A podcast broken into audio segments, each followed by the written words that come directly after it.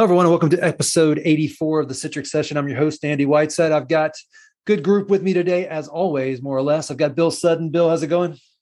Going well, Andy. How about yourself? Good. How was uh how was the weekend?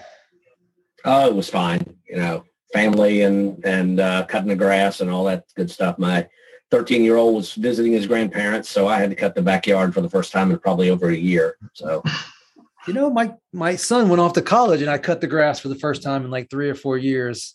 Um, came inside and told my wife I was ready to move to a condo. Yeah, I said it's almost exactly the same thing. Except we'd have to buy like three storage units to store all the junk we have in the attic. So oh, you know. that means it's just time to clean up. That's right. That's right. Speaking of speaking of cleaning up, we're going to talk about cloud versus on premises here in a minute. And I think that's a big part of moving to the cloud is an opportunity to clean up, and you kind of forces you to because you can't take that junk with you to a condo. You can't take that junk with you to the cloud. How about that transition? That's right. Yeah. Nice. Perfect. This stuff. We didn't plan that either. uh, John Spallone, how's it going, John? Uh, it's going good. How about you, Andy? Well, good. never mind. I already heard it. So, no, look, it's going great. Uh, I find myself Sunday afternoon struggling because I I feel like I didn't get everything out of the weekend I wanted. Also, I feel like I can't wait to go to work on Monday morning. It's a weird, it's a weird thing I run through every uh, weekend. I definitely hear you on that. Ben Rogers, I see you there in the basement. They won't let you up, will they?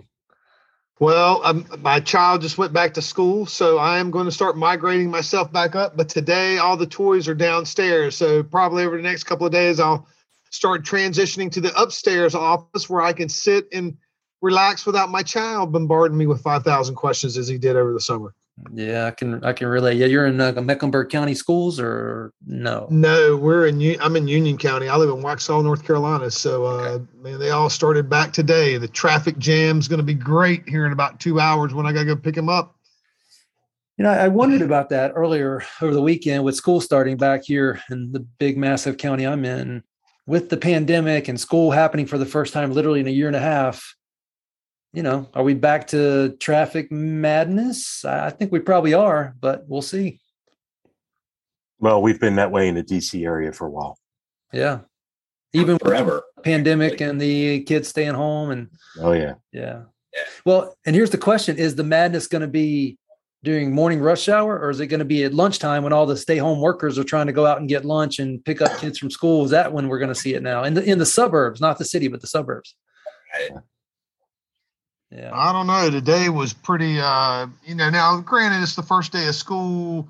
You got new parents that really don't know how to get through the traffic line. You got old parents like me that are like, okay, you got to have them ready to drop, man. Door comes open, you're out the door. Go, go, go, go.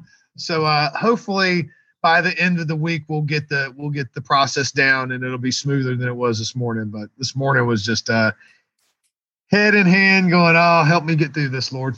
Yeah.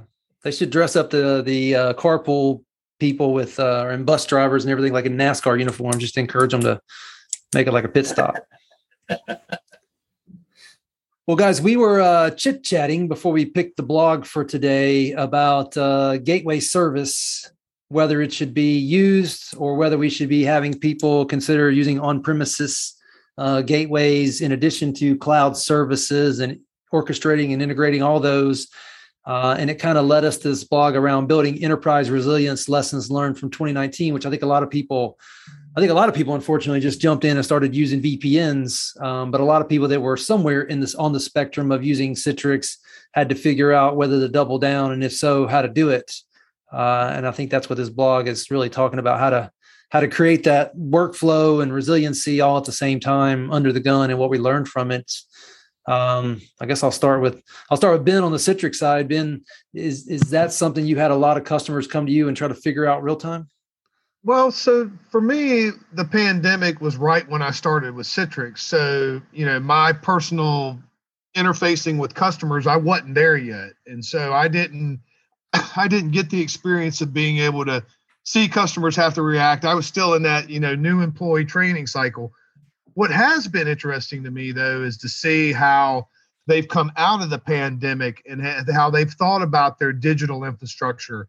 And the fact that I don't think anybody on this call would deny that, man, the pandemic accelerated cloud adoption. And I think some companies are really looking at, you know, now that the smoke kind of settled. It looks like it's starting, the dust kind of settled. It looks like it might be brewing up again. But a lot of companies were asking themselves, we know cloud is coming. We know we're going to have to make a move to the cloud, but how do we do that? In in healthcare specifically, those organizations are still left with how do we keep our on-prem environment running until we can do this transformation? Or what does this transformation even look like? You know, so uh, I see a lot of people that are on the other side of the pandemic going, what do we need to do to shore ourselves up for the whatever the future brings, whether it brings another pandemic, acceleration of business, expansion, consolidation. Those are a lot of the conversations that I'm having is where am I at today and where do I need to be tomorrow? So, John, you were at Citrix during all, most of this as an employee. Were you insulated from these reactions uh, from customers, or were you part of the front line? Yeah. So, from from my experience, so really, it, it's with the the customers. It's not much of that um, direct interaction, but it was more of advisory. Uh, was more of making sure people understood things, understood the value, and and really it comes from my experience. I mean, I've been a remote worker probably God, better part of 10, 15 years now. So it's it's really really there's an echo somewhere in my ear. Yeah, I'm I'm gonna go on mute, see what happens on my end, but I, it started when you started speaking. Okay. Is that better or worse? Yes. I don't hear it anymore. Okay. So, really, from my experience, it, it comes from applying how I've worked for this long and, and helping people understand that.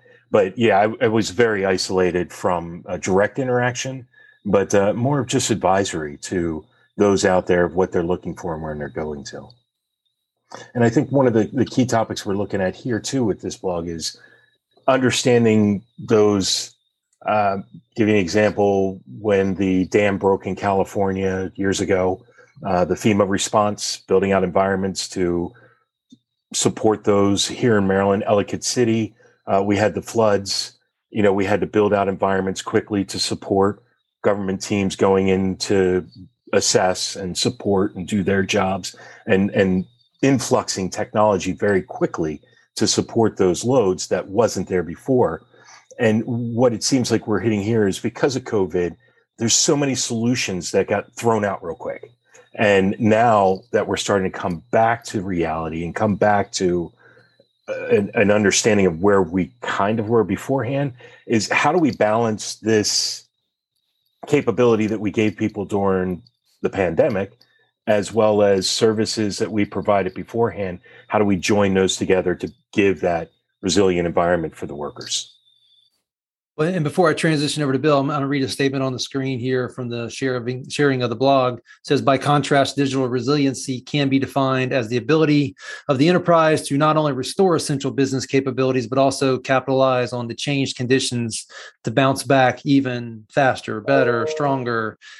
I think I've run into a few customers, at least, that were going to go back to the way things were pre pandemic, and they're not leveraging that bounce that they could have and should have gotten. I wonder if it's because of success during it or lack of success during the transition. The next statement talks about 70 percent of organizations had to uh, come up with some kind of acceleration of their digital transformation because of the pandemic. Bill, have you seen any customers that have actually back the other way as quickly as they could? Yes, yes. I have a real good friend who works for one. Uh, I won't name the company or the location, but this company was not prepared for the pandemic. Um, they did not allow remote work, even from even for programming and so forth. So when they went when the pandemic occurred and and the governor said you've got to send people home, they can't be in proximity to one another. They struggled to enable remote work through VPN technology, which of course, as we all know, has its limits. And in this case, it, it caused a lot of problems. So as soon as uh, they were allowed to bring people back, they brought all their people back. And what they have found is about 30% is what I've been reading. About 30% of the workers have either re- resigned or threatened to resign uh, if they have to go back to work full time. Uh, some of that I think is just personal preference, but some of it, quite frankly, I think is folks concerned about getting sick. Um, so I, you know, I think what we're going to see in other companies that are perhaps more progressive is uh, a blend, a hybrid, like uh, John was alluding to, in the sense that we're gonna they're gonna maybe it's three days a week in the office and two at home or the other way around. Um, and the the advancement of the tools that they put in place for the pandemic are going to expand even further um, with the use of of remoting technologies like what we all sell and support, as well as cloud. Yeah. So, Bill, you're really talking without even realizing you're doing it about the human element, which is pointed out in the blog that that uh, that human element around hybrid work yeah. Is yeah. Uh, conducive of what they want, what they need, and what society is telling us we have to do for now. Yeah, I mean, this this you know historically it's all been well work from home, work from home, but it's really work from anywhere. I mean, I you know I work from home. I have since I joined XenTegra for the most part. But right around the corner from me is one of those work sharing places um, that I'm sure we're all familiar with, and I could easily go there and work around other people. I haven't chosen to do that, but uh, and I could work from a Starbucks. So th- that resiliency, making that connection resilient and and um, and available to the user allows them to be able to work from anywhere, not just home.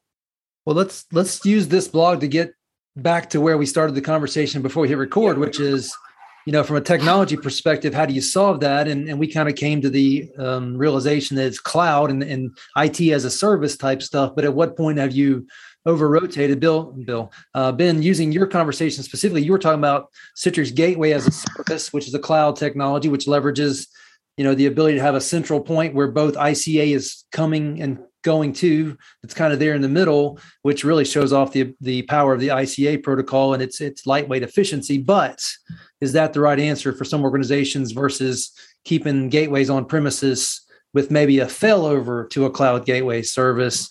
You sound like you've worked with a couple customers recently where this has become a topic. Well, yeah, yeah, you're absolutely right. I mean, I, you know, the question that's always being asked when we're talking to customers and we're doing design aspect is, you know, how close can you get the connections to the actual VDAs? Historically, that's been using an ADC. So your ADCs in the same facility or in it's close to the VDAs as it can get. There's not a lot between it uh, and the ADC. With the cloud gateway service, you know, you're putting much more between it and the actual VDA. You've got the cloud connector. I realize we have the rendezvous protocol that can, you know, kind of get around the cloud connector, but who knows how many hops you might be hitting to go from the cloud gateway to the VDA. And so that's just where I started out the conversation with you guys is is you know I'm not very good with the rendezvous protocol. I know that brings some enhancement to the gateway service, but is there a better way to do it yeah. without using the ADCs? And and that's where you know I'm not making a statement as a Citrix employee. I'm a technician that works in the Citrix environment, works in the cloud environment, and I'm wondering what yeah. is the best way for us to achieve that. Well, I keep touting the ability of the um, ICA protocol to, even with extra latency, work pretty well. XenTegra is a real world use case where we used to have our ADCs and our VDAs in the same place, our gateways and our v, our um, desktops in the same place. I'll just, you know, John wasn't around during that time. He is now with a virtual desktop using the gateway service. Bill, when we moved our virtual desktops and started using gateway service, but the VDAs stayed in our data center in Atlanta, did you notice any in user difference? Actually it was better. Well, and I thought it was better too. And I don't know if it was just mental or what, but Ben, it's kind of like logic would tell you it has to be better, even without rendezvous protocol. I mean, it has to be worse. Um, but it ended up being the same or better or unnoticeable. I fought it, and then it what happened, and I didn't notice a difference. So maybe, maybe it's a moot point. I don't know. I know that we've got um, a particular issue that we're dealing with where we're having to go back and say, hey, to you know build a better reliant environment, we need to bring some infrastructure back on site. Um, and so that's kind of what got me thinking about this. You know, is when do you use an ADC and when do you use a cloud gateway? And uh, I don't have the answer to it. That's why I posed it to this this group here. But it's real interesting to hear your personal experience with it and also experiences that we've also seen in the field. Hey, hey Ben, can you shed any more light into why in this particular case it's looking like maybe going back to gateways on premises makes sense? Well, unfortunately, this customer experienced a cloud outage, and the cloud outage, you know, came at the worst time it could. It was right at the beginning of the day when uh, people were getting logged in, and so they couldn't get authenticated. And when they couldn't get authenticated, they couldn't do anything. So they go, "Hey, you know, we think this cloud service is a wonderful thing. It's done a lot good for us, but when it's not available, it's not a good thing. And so that's where we've had to come back, you know, and say, okay, maybe we need to build some on-prem infrastructure to guard against that. And of course, I don't blame the customer for raising an eyebrow and going, well, that's kind of goes against the cloud motto. And you know, cloud has gotten much better, but no technology is perfect. Did you did you look at the customer and say, well, I guess your environment's never gone down, right? I, yeah, I mean, I know you can't yeah, say yeah. that. Question for you, um, and I want to turn this over to John. Um, was it? Well, John did make. I, I want to. I want to add something. Not to interrupt you, any, but John did make a, a comment early on in our conversation before we started recording. Is, you know, a lot of these questions come down to: Are you on premise? Do you still have infrastructure that's in your four walls? Or have you gotten that out into a service? Are you in an Azure? Are you in a third party data center? Are you somewhere where it's not your infrastructure anymore? And I thought that was an interesting comment because I at first it didn't land on me how pointed that was, but as I thought about it, that does go into play of, you know, what's between where your users connect and where they're needing to go to. And I think that does have a lot to do with the design of a solution. So so John, put on your technical architect hat for a minute and then Uh-oh. address this conversation. And then I challenge you to put on your business guy hat and address the address the same thing. I'll be curious to see if you address it exactly the same way. Go ahead with the uh, you know the technical architect architect hat, and how would you how would you tell in general a customer to proceed here? Uh, cloud versus hybrid versus all on prem. Well, I think hybrid is the um, is the easy way out, right? Oh, hybrid. Yeah. What's that mean? Well, you do a little this, a little that. Depends on the. That's like the consultant answer of it depends. Um, yeah. If you had a customer in in Ben's situation where they were worried about outages and they still had local um, VDAs for either desktops or apps, what's your default answer to trying to solve that problem technically? So technically, if that if that's the case, then there's either going to be some failover from the cloud services to an on-prem, or the on-prem is primary with a failover to the cloud. Uh, but really, once you're locking in those VDAs that are down local in your data center, yeah. um, you're going to want that high availability coming out of the data center. Yeah. Uh, because that, that's the other thing that a, a lot of people don't think about is that cloud itself may go out. You know, we may have these infrastructure hits we may have a customer that changes network settings that bring things down at the provider level. But you also have to take into consideration your connectivity, where your user is coming out from it, at home or the within the home office or whatever. Mm-hmm. So that's where you want to make sure that do you have that high availability from your user's origination point. Yeah. So definitely, if I'm living on prem with VDAs and I, I want my high availability at that on-prem location with failover into the cloud or a data center. Um, so, so, John, a couple yeah. of questions for you on that. Does first of all, let's let's do this for the group, and I'll, I'll go around the horn here. Bill, at what point does round trip latency become an issue for the average user using the ICA protocol? Uh, wow, two, three hundred milliseconds, five hundred milliseconds, somewhere in that neighborhood. Round trip, three, three to five. That's when they start to notice. Well, they'll notice at 300, but they'll definitely notice at 500. That's that's what I've seen. You're talking about ICA round trip or RT yeah. or uh, okay, yeah. yeah, ICA round trip. At what point does it become a little laggy feeling where you don't don't realize you're not local? 250. 250. John. Yeah, exactly what Bill said. 250. Ben. I'm no idiot. I'm going to agree with experts. thanks for agreeing with me, Ben. I think it's about 80, but I think the studies show about 250. But as an as an end user, I start to notice. I feel like I and maybe I'm a little bit of critical. I start to notice about 80 to 100. I think, or at least I um, fool myself into being smarter than I am and, and think 80 to 100. But I think it's very usable um, up to the 200 range that uh, Bill and John alluded to. So, what's the first thing that draws your attention to it starting to degrade? Uh, honestly, in today's world, when you're moving around and you're seeing animated stuff, uh, it either looks fuzzy, which I did the same thing on my TV last night. I changed uh, internet providers and I had to move some uh, hotspots around, access points around. Um, I start to notice fuzziness. or I start to see a little lag or frame framey type of uh, animations. So that's because you're spending all that time watching videos. I notice it in typing latency, typing an email or typing into Salesforce. Yeah. You start typing and you see you're you're you're like five letters ahead of where the screen is. That's where I start to see it. Yeah. See, I'll, I'll start to notice it in Salesforce where going between accounts, you're switching between accounts, the lag going between accounts is when I'll start to notice it. Yeah, and keep in mind you're talking to somebody who's literally got a full time ping test going as they're flying and I'm complaining to the uh, flight attendant about how bad the I don't do that anymore. In fact, I guess I never did, but people do. I'm like, I'm just lucky to be using this stuff, but using my virtual desktop in the air becomes uh, sometimes amazing and sometimes challenging. Uh, John, your uh, your take on this next section around around enterprise resiliency. Uh, let's see the enterprise part. Where where are we at there? Okay, we're so prior to cloud. Okay, um, so really, what I was looking at let me get back in there. Um, so I, I think it really comes down to that. You know, the sorry, Andy, you caught me off guard there for a minute. I was looking at the wrong section. Um,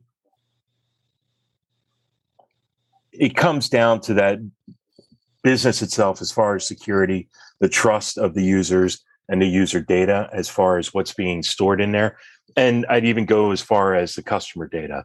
I mean, when we see all these things being compromised uh, today, ransomwares or uh, any type of data that's being pulled out, that's where we've got to make sure we've got that balance of with these integrated technologies that we've had to deploy out for COVID, with this new direction of focus that we're looking at coming out of the tunnel of COVID, you know, where does that security lie? Where do we need to tweak and enhance? I really kind of look at everything that we've went through has been a big technology learning for enterprises for uh, all technology business side of the house that eventually we'll get that best practice. I know Ben, you brought up uh, about some comments. You know, what's what's best.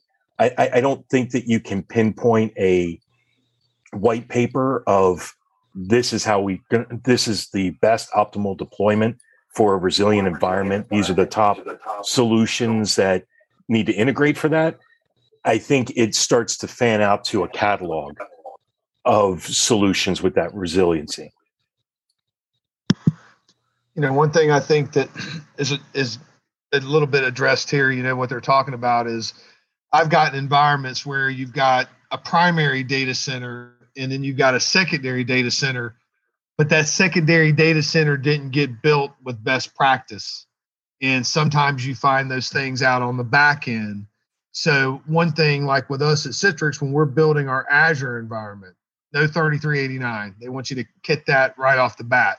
But when you go through a standard build in azure it puts 3389 in there. Well if you're not paying attention to that you could have vms out there that have 3389 open. And so when i think of you know resiliency means enterprise security you got to make sure wherever you're, and I'm going to use Citrix terms here, wherever your resource locations are, are they optimally secured? And are they is the security in those resource locations the same to where you don't have to worry about attacks in one facility that was built in a hurry, or they might not have the same security practice because it doesn't have the same eyes on it. So that's one thing I think that this kind of goes into is you know you got to have a security plan that includes all of the combination of things that could be going on on-prem cloud third party data center are both data centers or tri data centers at equal security values or there's something done different in one that's not being done in the other that creates a vulnerability if an attacker got in and was able to get to either one Yeah, I agree completely with that. And you, you think about a lot of these solutions that were thrown up there. Uh, Zoom as an example. You know, how how often do we hear about organizations now moving to Zoom for meetings and conferences, data, chats? That's something that an organization hadn't done before. There's data that's within Zoom that's a different provider of a service. Did that adhere to those securities that were in place beforehand? And if it didn't, because we used the technology to get us through it, you know, how do we now go back and address those things? So that's a, that's a lot of what organizations need to look at today, and and I think they're they're now being able to take a look and and kind of breathe a little bit to say, okay, how do we reapply how we did business before to the way we're doing business today? So I, I kind of screwed up a little while ago. I didn't ask John to answer the architect question with his business hat on because he might have answered it differently. But I'll bring it back here to point out that the fact that uh, when it comes to security, the architect and the business guy often start to blend together as to the point where we can't we can't have a production data center and then a secondary data center that's halfway halfway done. When it comes to security it's all got to be done right. And all of a sudden the uh, the need to blend a as a service approach where that's taken care of by somebody else and uh, you know real world needs all of a sudden maybe start to align or would you think that they they become further apart? I, I think they start to align. Bill, as a guy who's leading teams doing this stuff, um, does that logic make sense, or are we still living in a world where everybody gets just gets through it, halfway does one side of the equation, and then says they'll come back to the other side? Uh, we still have people that are halfway doing it and say they'll come to the other side. But what we what we have run into more than once, in fact, very recently, is customers who want they want GSLB set up or they want high availability set up between data centers, but there's nothing in the secondary data center except maybe a, v, a VMware environment or a Xen server environment. So I want to fail over to my Citrix environment in my DR facility, and that's great. What else is there? Well, we'll, we'll get Exchange moved or we'll get our vertical apps moved over uh, in our file shares. We just want to present, be able to present a Citrix desktop. So in a DR scenario, in that in that example, they'll get a desktop, but mm, won't really be able to do much with it. So we've run into that. I've run into that as as you know as much as 10 years ago with customers wanting DR, but there was nothing there. And then there's the flip side, which is investment firms that are required to have a fully functional DR facility outside of their home zip code.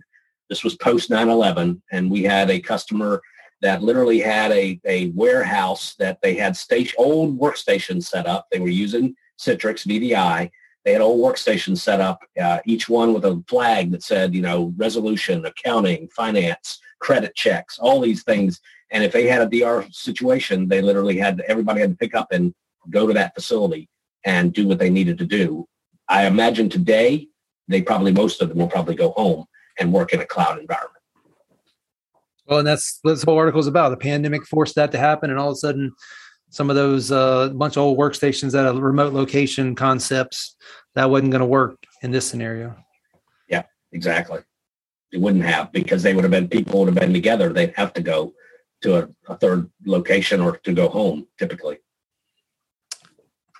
And, and that kind of gets us down to this last section here where it talks about the uncertainty of, of what is coming is the certainty that we've got to get better at what we've the way we've been doing it in that way of um, the idea of just we'll get to it later.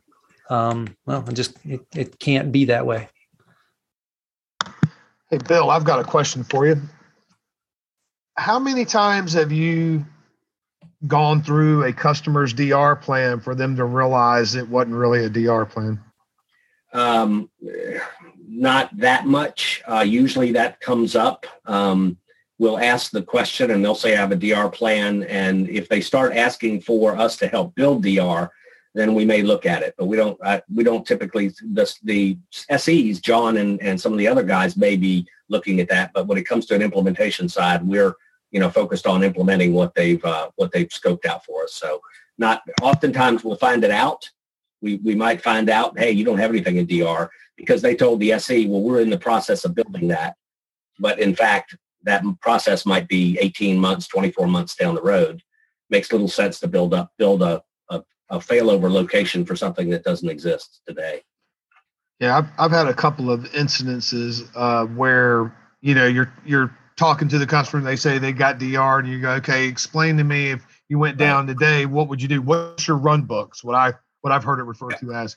And it's, it's amazed me how many customers kind of go, well, we don't really have a run book and then you start going okay well let's let's just you know let's play this out. let's role play it. And then they as they're role playing it in their mind they realize that uh, they don't have a run book and they don't have a method of you know getting restored quickly. And i think that's one of the things andy you had pointed out something that part of this article is how quick can you back get back to where you were? And that's something that when i start talking to customers i try to make that a point of have you you know one do you have a run book? And if you do have a run book does the employees know that that run book exists? Do your team know that have they exercised this run book? Have they actually battle card this? And so it's interesting to me how many customers don't have that but yet they'll state they have a dr plan. So uh, you you're probably seeing much more of this than i am but i have run into that a few times. Yeah, yeah, there's there's definitely been a lot of customers that I've worked with uh, in the past as well as currently that they just don't have the idea of what's going on. Um, they have the capabilities. They they have you know all the business end as far as you know the things you would need, resources and licensing. It's all on hand, so it's not really a matter of can they afford to do it. They can do it uh, but they just don't understand it. It's you know I've got that secondary site. What am I going to do with it? Um, am I running hot, cold? Am I running hot, hot? Um, where they can have those cap- capabilities to do that. Uh, am I how am I failing over? You know, a lot of environments it's all manual. When there's automation, it's in play.